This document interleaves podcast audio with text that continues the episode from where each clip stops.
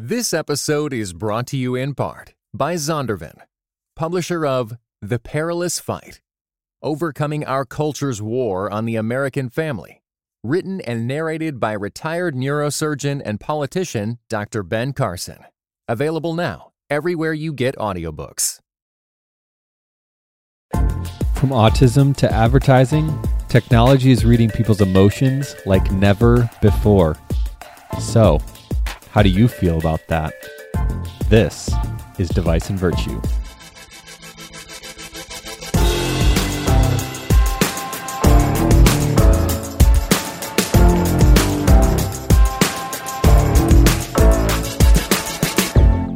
Well, hey, welcome back to Device and Virtue, where we argue the wrongs and rights of technology and faith in everyday life. We're coming to you from Chicago. I'm Chris. And I'm Adam. And Chris, I I need you to tell me uh, right now if you had to categorize your emotion in one of six categories, uh, which one would it be? Anger, disgust, fear, happiness, sadness, or surprise. You only get those six categories, no other qualification. Well, despite my uh, laughter, I'm going to go with uh, disgust at this question. really? Although, like, what? Why? Why? Because you don't like being categorized? Maybe. now I'm angry. Yep. Yep. Yeah. Yeah. Yeah. See, I'm actually really enjoying. whoa, whoa! this. Lean back. No, I'm, now I'm no, fearful. I'm fearful. I'm enjoying this right now, so I'm feeling happy. no, uh, well, I'm glad you're feeling happy. You know, I'm working on feeling happy. Did I tell you that I finally installed that app you recommended to me? What app? the Woebot app. The Wo- Woebot. I kind of forgot about that. no, it's like the emotional therapist app. yes, It's no, Uh, that's really what it is. I- It's an app I you install on it. your iPhone. I downloaded and try it, tried it, but it sounds like you have maybe. No, I, I've, I'm gonna admit I've used it. It's called. First of all, the name is great. Obviously, it's Woe It's W O E like oh woe uh, is like me. woe is me. Yeah. yeah, Woebot. Um, and it it actually is built by a team from Stanford that Oh, interesting. of like PhD psychologists. I mean, I, you recommended this, but I looked it up a lot. And the it chats with you. You're like in a chat room, and you The- sort of go. you sort of the open app chats with you. Yeah, you. Um, it'll actually sometimes during the day. Woebot the little bit- robot chats with Yeah, you. yeah. It's supposed to help you make you feel better. It's sort of like an alternate therapist kind of thing. So, what would Woebot say you're feeling right now? Well, a lot of times Woebot asks me what I'm feeling. So, uh, And so do you, and you have six. it says, you "Hey, Chris." six options. I open the chat. It goes, "Hey, Chris, welcome back. Uh, how do you feel today?" And no, and it does. It gives you like some options. Some of them are like afraid, like anxious, sad, Uh-huh, uh-huh. lonely, and then you can click more. I often click more. and then and there's another list of them. And then sometimes I don't like any of them, and so I press. It says or type what you type what you're feeling. And So then you put annoyed. yeah, right. But it, this thing is like one, I have used it. Two, it actually can sometimes be helpful. It asks you questions about, say, you say you're anxious. Okay. Uh, I'm never anxious. Yeah, That's not uh, true. And I also want to say that, but I have told Woebot that I'm anxious Okay. sometimes privately, just me and Woebot. Yeah. And uh, say you say you're anxious, and it sort of says, "Hey, we'll talk about what the anxious. What's a belief that you have?" And it teaches you this little thing. It'll even show you a little video, like, "Here's how you make a belief statement" or something. Uh, and then you sort of say, "I believe that." Um, you know, I believe that this week is going to be a bad week, and it sort of says why, and you sort of sort of say the why, and it's the AI chat is good enough to pick out some of the things of that and say, do you think this reason or this reason is more important? This kind of thing. You know, I'm playing with it. Uh, I actually have gotten some benefit for it, but it sort of is using a thing called cognitive behavioral therapy, CBT. Yeah. Right. So a standard um, thing that counselors will even use. It's like Yeah. sort of proven psychology things. But this is our topic today. This is all about emotional artificial intelligence and yeah. emotional technology. yes. Technology that interacts with our emotions. Technology with heart. but does it have heart? Does it have heart? Does it have a Do emotions follow a logical pattern? That's Uh, I don't know. So I want to tell you this story, and it's a lot more serious, important than a chatbot on a phone. Uh, the there are scientists that are finding that emotional AI can actually help save lives. Okay. There's one story that it's saving the lives of children, and it's children with epilepsy. You know, kids that will have seizures. Uh huh. Um, they found that kids that have seizures get really anxious before a seizure. They get just stressed out, sort of the way, way you and I get stressed out. if we're going to go up and do a speech uh, in front of a room and our palms get sweaty, Right. you know that sort of sensation. right. That same sensation in a smaller way is measurable on the skin of children and everybody if you use a little sensor. And there's this story of this woman um, who had a, like a five year old daughter, and she um, the daughter had epilepsy. She was playing in her room, and the woman went into the sh- just to take a shower while she was at home, and suddenly her phone went off because it was getting a notification. Uh, an emergency notification from the special sensor that was on the wrist of this girl. And so she jumps out of the shower, rushes into the other room, and her daughter has just finished having a seizure. Uh-huh. Like, and she's laying there and she's turning blue because she can't breathe Uh-huh. and she the, her mom reaches out says her name it's really scary touches her and after a second the girl starts breathing again and she's okay Huh. she stopped breathing because there's this thing called SUDEP, this thing that people that have seizures don't cause death, but apparently there's a condition that after a seizure, if another person is not nearby, Uh-huh. Someone could actually not their brain doesn't totally kick back in and they could stop breathing and they've discovered this phenomenon and so and they also discovered the phenomenon that kids get anxious right before a seizure and so they built a sensor that measured that emotion on their skin and called their parents so someone could be nearby Yeah. isn't that amazing It really is. Yeah. Uh, we heard this story when we went and heard a woman named uh, Rosalind Picard, uh, which is a great name. And uh, but she actually works at uh, MIT's Media Lab. Right, Um, and yeah. is kind of at the forefront of emotion AI. And really, uh, before it was called emotion AI, it was called affective computing, affective with an A. And she really coined this phrase, affective computing. yeah she's And like really, the, she's like the founder of this whole area yeah, this whole field, uh, Rosalind really kind of created This uh, was a- Uh, through, with a book that she wrote about 25 years ago, I think. and she has a TED talk. This was a cool thing that you and I went to last week. Yeah. Um, we jumped up at Trinity Evangelical Divinity School, um, and the Carl F. H. Henry Center was hosting her to talk about this whole area that she's worked on, on artificial intelligence Yeah. and emotion. And one of the really interesting things about her as well is that she's a Christian. Uh, she doesn't. right. ta- she's she's a famous scientist. I think she was so famous. I was like, uh, we found out about it. What you know, not too far before it. And I was like, "Whoa, man, this is gonna be packed!" Like, why don't you know? But and, right. and there was, I think we discovered that uh, theologians know less about her than scientists do. But she's an important compute. She's a computer engineer by training. She's done coding. She's Mm-hmm. Yeah. done all this uh, artificial intelligence stuff. But she's a Christian too, and even Christianity Today published her testimony this year. Yeah. uh, which has gotten like uh, like hundreds of thousands of shares. It's really amazing. It is really amazing. Yeah, sh- and she did a really great job to sort of lay out what emotion AI is doing, where the field is at, what it can do, what it can't do, and really kind of laid out the landscape. Um, Yeah, like how does this stuff work? What like she, you know, there's that sensor. yeah, yeah. The sensor is one one way that emotion, um, that technology is sensing emotion. Um, you know, it's called uh, galvanic skin response. Is I Oh, think the okay. uh, Right, right, right. technical term. But there's some other ways that people are doing it, um, using technology to do it. Facial recognition is one. So they're reading facial expressions and they're categorizing them into these six emotions and maybe others. So it uses Um, a camera. It looks at my face Yeah. and decides whether I'm angry or not. Yeah, exactly. Um, it's looking at whether you're whether the corners of your mouth are pointing up or down. You know whether there's you know your eyes are scrunched together or wide open or whatever. Right, right. Um, so that's one way. Another Okay. way is uh, voice recognition. It's um, listening to the tone of your voice, Do I listening. sound nervous right now? yeah, and and and recognizing. Okay, like um, based on these sounds, this amplitude, whatever, you're likely feeling this emotion. So facial recognition, voice, skin response. I think it's really amazing, by the way, the voice even works. Like, we, Appar- we both, because I was reading an article you sent me for this, that voice is even can be even like the most accurate one. yeah, voice is which- more accurate than than facial recognition. I don't know. Like, so, I mean, sometimes when we, ah, I, when I listen to you, like sometimes you know when it's obvious someone's happy or angry. But I think a lot of times, uh, I don't know if I, if you played a voice clip for me, I'm not sure I would know other than like nervousness. Maybe. Uh huh. Yeah. But they said it's super accurate. Yeah, they do. And she's kind of laying out the landscape, but she showed a slide and it it blew my mind. So she was talking about uh Picture the emoji with the mind blowing. I know. Adam, Adam yeah, likes that emoji. mind blown.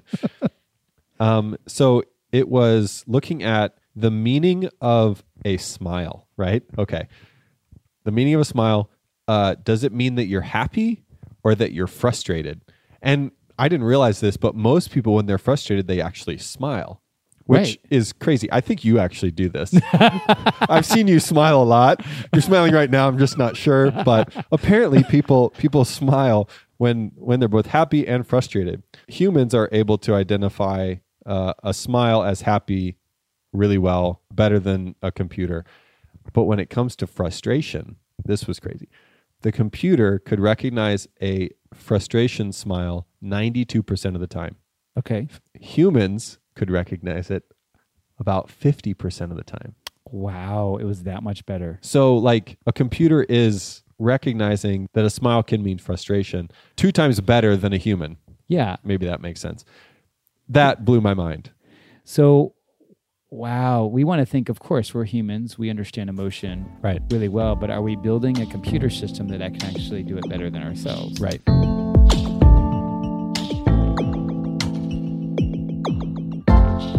The problem is, of course, what she said about that is that um, when you put it in a test environment like that, it works really well because you're telling the computer to look at photos of people. What they did, it's Yeah. machine learning, right? You know, they gave them photos of a ton of people and they told it originally, this one's a real smile and this one, the person's frustrated because they knew Yeah. and ahead of, Yeah. ahead of time. Yeah. They give them enough of those photos. Then the computer starts learning from those photos. That's machine learning. And then it sort of extrapolates and then can guess to the next one. So Mm-hmm. Yeah. it does that really well. The problem is, she said, in the real world, when you add all sorts of other things like people's personality, what's going on in the room around them, um, that the computer gets a lot worse again. Yeah, yeah.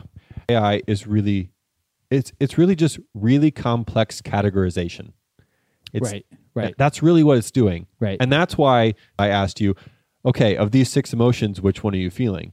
Because that's sort of how an AI works. It says, okay, I have six categories, you have to fall into one of them. huh, right. But it's more complex than that. It might have a thousand categories, but it's still dropping you into a category.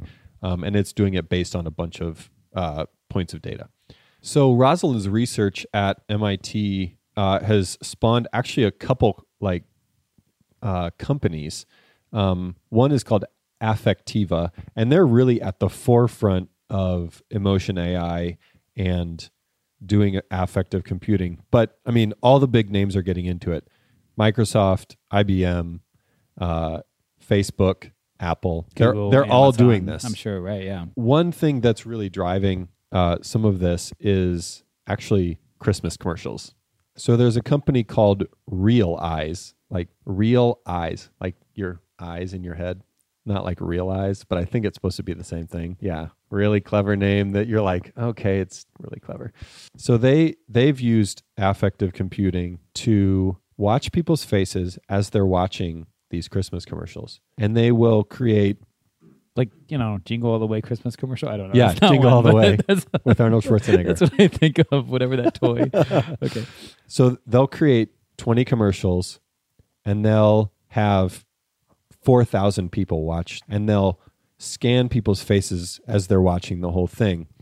And then they'll run it through their system and they'll they'll look at which commercial at which points is achieving which emotions. Like, how touching was that? How touching are are they crying? You know, are they laughing? It, does it hit all the feels, right? Right. All the feels. oh, they're, they're detecting if the feels are actually there. So they they say, well, with this Christmas commercial, we want to hit this emotion, or we want to hit these five emotions, or whatever, and this one does it the best. I've actually seen a couple different numbers, but by 2023, affective computing will be a 25 billion dollar industry. So we've moved from helping save the lives of children to being emotionally manipulated. Exactly. I, And this I is- say for hmm. you because I know you wanted such- to land that. This is such a soapbox for me. I can't even. Like, there's all sorts of examples of how technology sort of rises up to help the marginalized person, but then makes the trip and ends up supporting large organizations or powers that are already in power. So, a few examples, just indulge me here. Oh no, no I, I got it. I'm writing them down. Those Yeah. little bullet Yes, points. When technology Thanks. goes bad by Adam Graber. the Arab Spring. We all said, look at what Twitter's doing. It's democratizing the voices of the marginalized. It's it's raising them up. sure. And look what's happened. That's 2011. Five years later, we have a president who's tweeting all the time. Oh dang, you went there. Okay. Um, the keyboard. Okay, get this. The keyboard was invented Like the To- computer keyboard. the, like like a typewriter keyboard. yeah. was invented to help people who are blind. And everyone uses keyboards today, and most of them are not blind. That's my second example. My third example is what we talked about last season CRISPR gene editing. So, the Chinese guy who decided he wanted to use CRISPR gene editing to help twins prevent them from uh, contracting AIDS, he sort of glides past all of these uh, protocols in science to to say, well, we're doing it for a good cause. Let's just do it. Yeah, and that one feels like it's even easier for us to see how it could lead to a whole lot of negative things. Right. Right.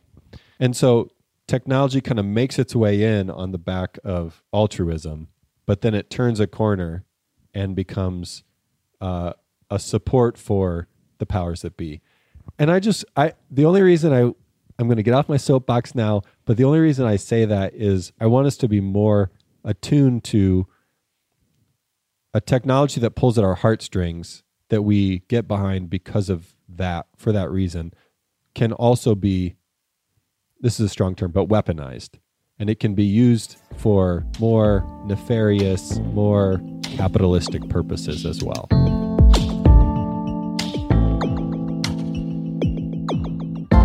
So Adam, what do you think of this scenario? Hit me.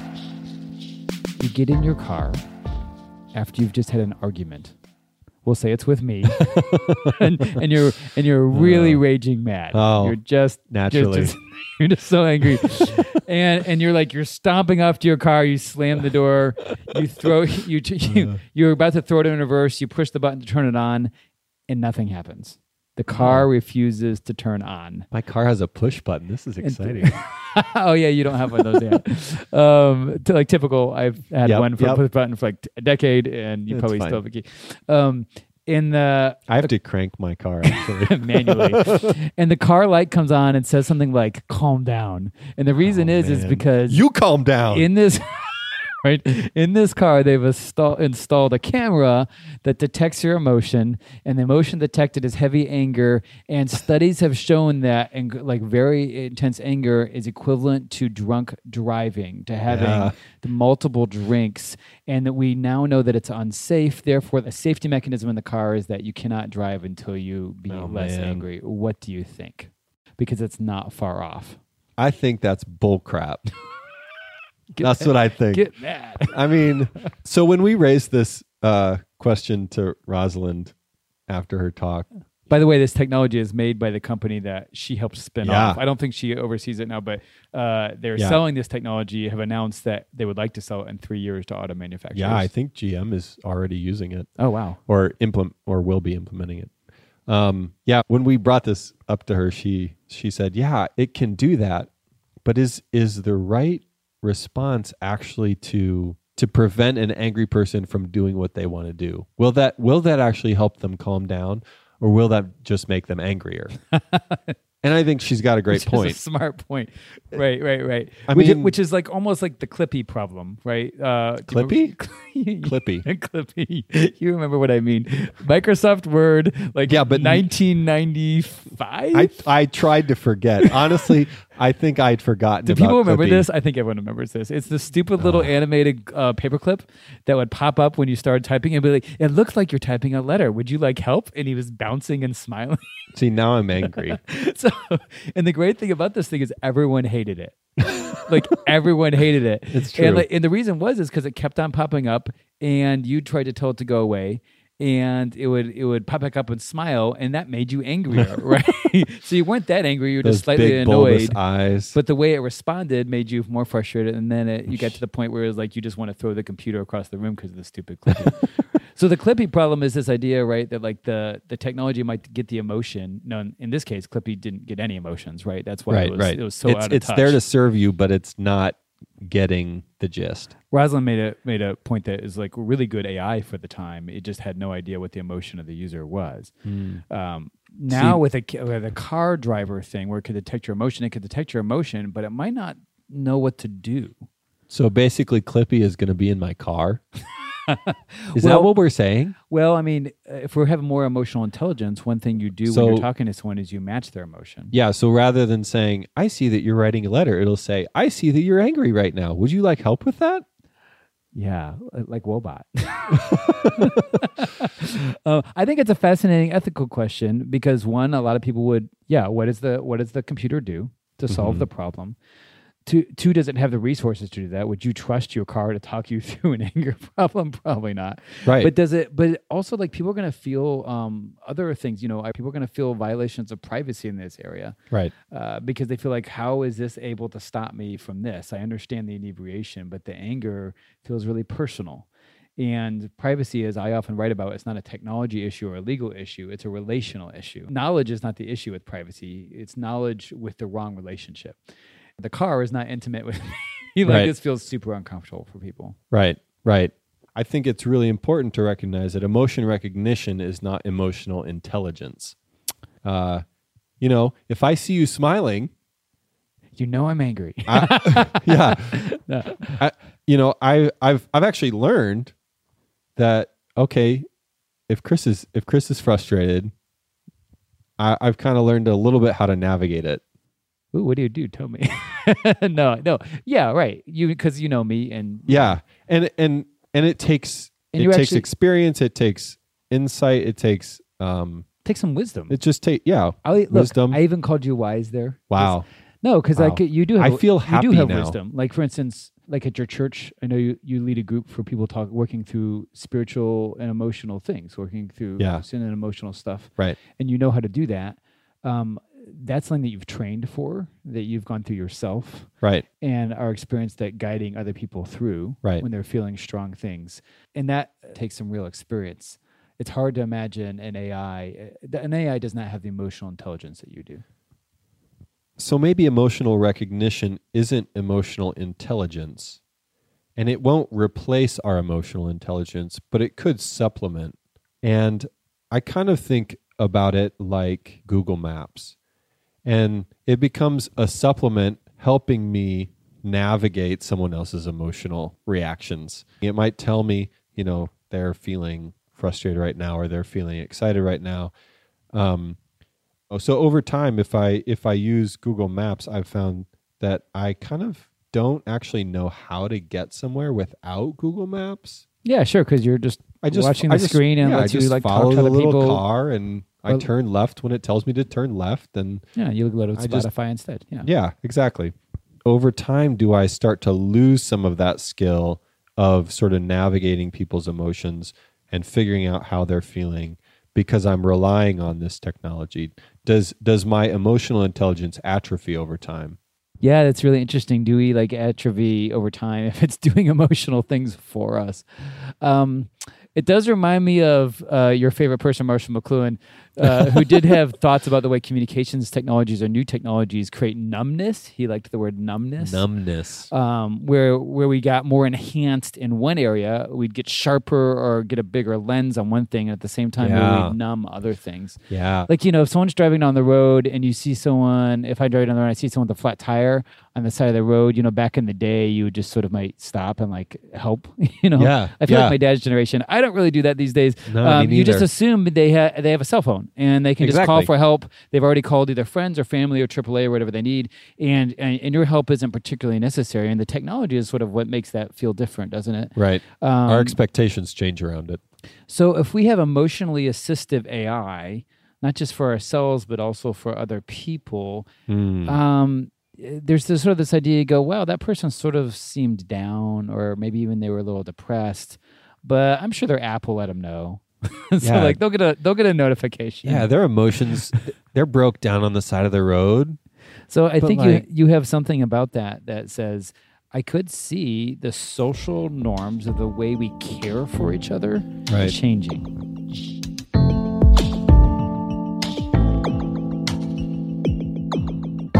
So let's go more theological. And here's a question, Adam. Do you think God has emotions? Like anger, Uh, like yeah, I, uh, there's other emotions, but yeah. Anger is the only one you the come only up one I- yeah, yeah, yeah. Is God like angry or is he anything else? I think so.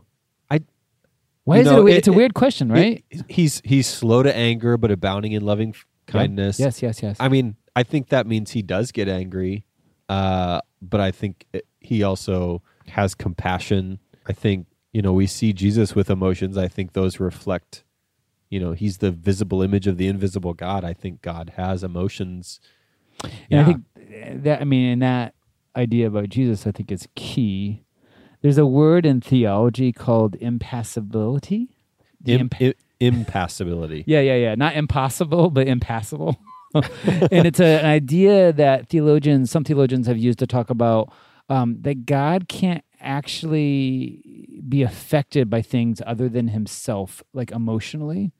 And the reason is is because he's already uh, omnipotent, all knowing, and all powerful, and that to say that he is pushed around, say by by emotions in some ways, is to sort of like make him too small, make him too human, like like little uh, deities that ran around, you know, tribal worlds or something that were pissed at people, uh, or they would throw lightning bolts or things. That was like sort of a a pagan god idea, but that the God of the Bible, the God of Christianity, is a God that's impassible, that um, he is unto himself. Okay, so like what we do doesn't affect his emotions or doesn't have an impact on how he feels. Yeah, and it's um the yeah, sort of. And that's actually the argument against this. We go, well, wait, if God actually loves people, uh, doesn't he feel something with that? Or if God actually, you know, hates sin? I I am sort of against this thought. so I, Okay. I'll be a little bit biased here, but I think to make an argument for someone that would say that God is impassible, um, I think they would say uh, that well, God's hate and love are part of the the righteousness of who He is. So to love someone is the, is the pro- the proper response to His creation, and to hate sin is the proper response in of Himself, like almost like a, that's part of His qualities. Uh huh. Yeah. Uh, but like not sort of the way we think about love or the way we think about sort of foolish hatred, this kind of thing. But I think it makes it too difficult to say that. Um, I think it's sort of relationships and emotions are so tied up. It is impossible for me to imagine a God that actually really loves me, that doesn't have a sense of emotional love around that. Uh, and the reason I bring this up is because, like, how do we see if we're talking about emotional AI and what humans are and the role of emotions in our life? Like, um, what is what is the role of God's emotions in all this? Yeah, man, those that's a deep thought. I have to think about it for a second. But my first thought is if if we think that God is uh w- would be he'd be passable?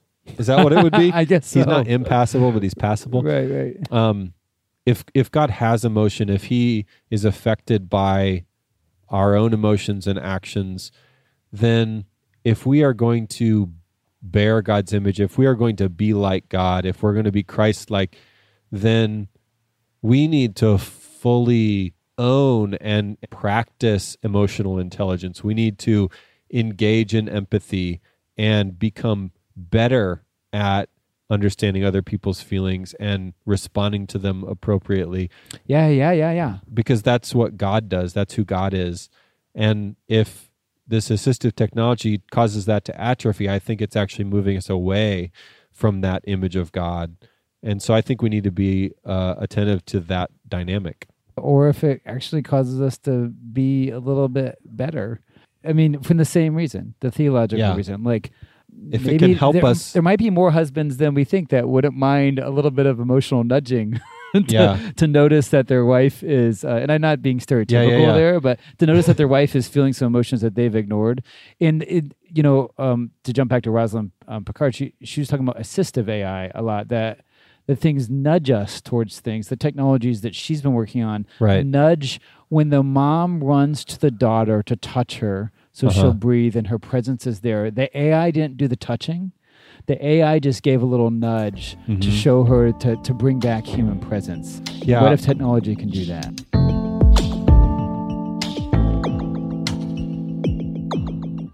Well, and and it makes me think. Okay, if if technology can help someone with autism recognize emotion, and if it can help me recognize someone and the feelings that they're having, maybe eventually over time it could it could back off, and it could it could say rather than Mm, mm, Um, mm, mm. telling me what the emotion is, it could ask me and maybe confirm it or or kind of nudge me in the right direction rather than just giving me the answer. It could say, "What emotion did you sense in that uh, encounter?"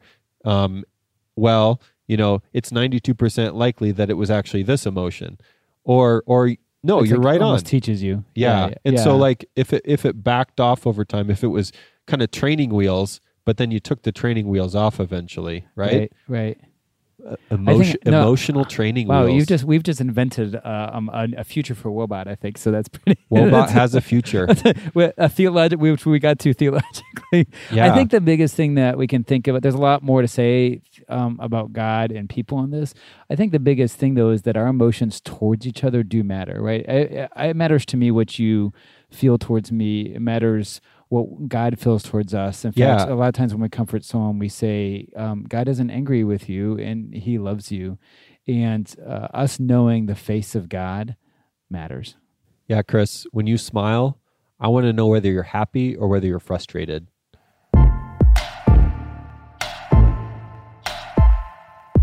Okay, Chris. Vice or virtue? Knight Rider, the talking car. KITT, KITT. uh, which the I mean, KITT KITT was fully responsive to David Hasselhoff's emotions, right? that was David Hasselhoff. It was, yeah. I don't. Uh. Uh, I don't know this because I don't know if you remember this part of my life. I was mostly overseas in the '80s, uh, even when I was a kid. I don't remember that part of your life, but so, uh, so I often say I was frozen in carbonite during that time, uh, which which is a Star Wars reference.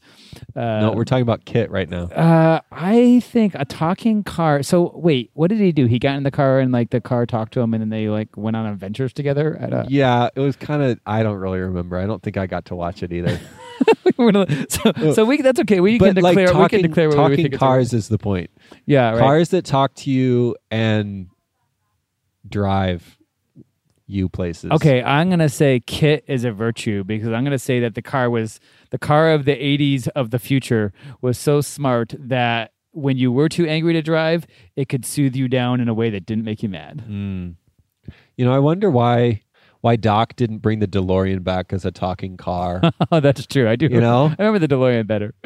the DeLorean would have been a great talking car. They just would have installed emotional AI, and it would have been Yeah, fine. exactly. I mean, if they had seen the future, this is where we would have gone. Um, I love the idea of a car that I can talk to. I really like cars, and uh, I would love to know more about them and have them tell me about them. So I'm going to say a virtue. Also, I I think I think KITT would be a great car. It's a virtue because you want a nice friend. Uh, Because I'm not friend enough. bec- Because you Uh. can't even tell what I'm thinking or feeling. you're smiling. I have no idea right now. Only a Uh, computer could tell. Time to shut it down. Uh, we'd love to hear how you guys feel. Let us know online. We'll see you next time. Hey, let's keep the conversation going. I think it's an argument. Okay. Tweet to us at Device Virtue And for links and show notes, check us out at deviceandvirtue.com. and do leave us some love by rating us on iTunes. Yeah, please do.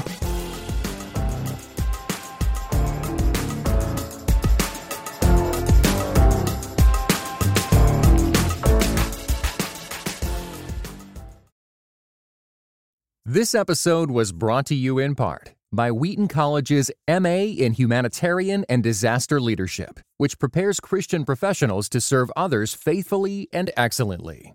Called to help people facing disasters, human trafficking, poverty, or displacement as refugees? Visit wheaton.edu/hdl.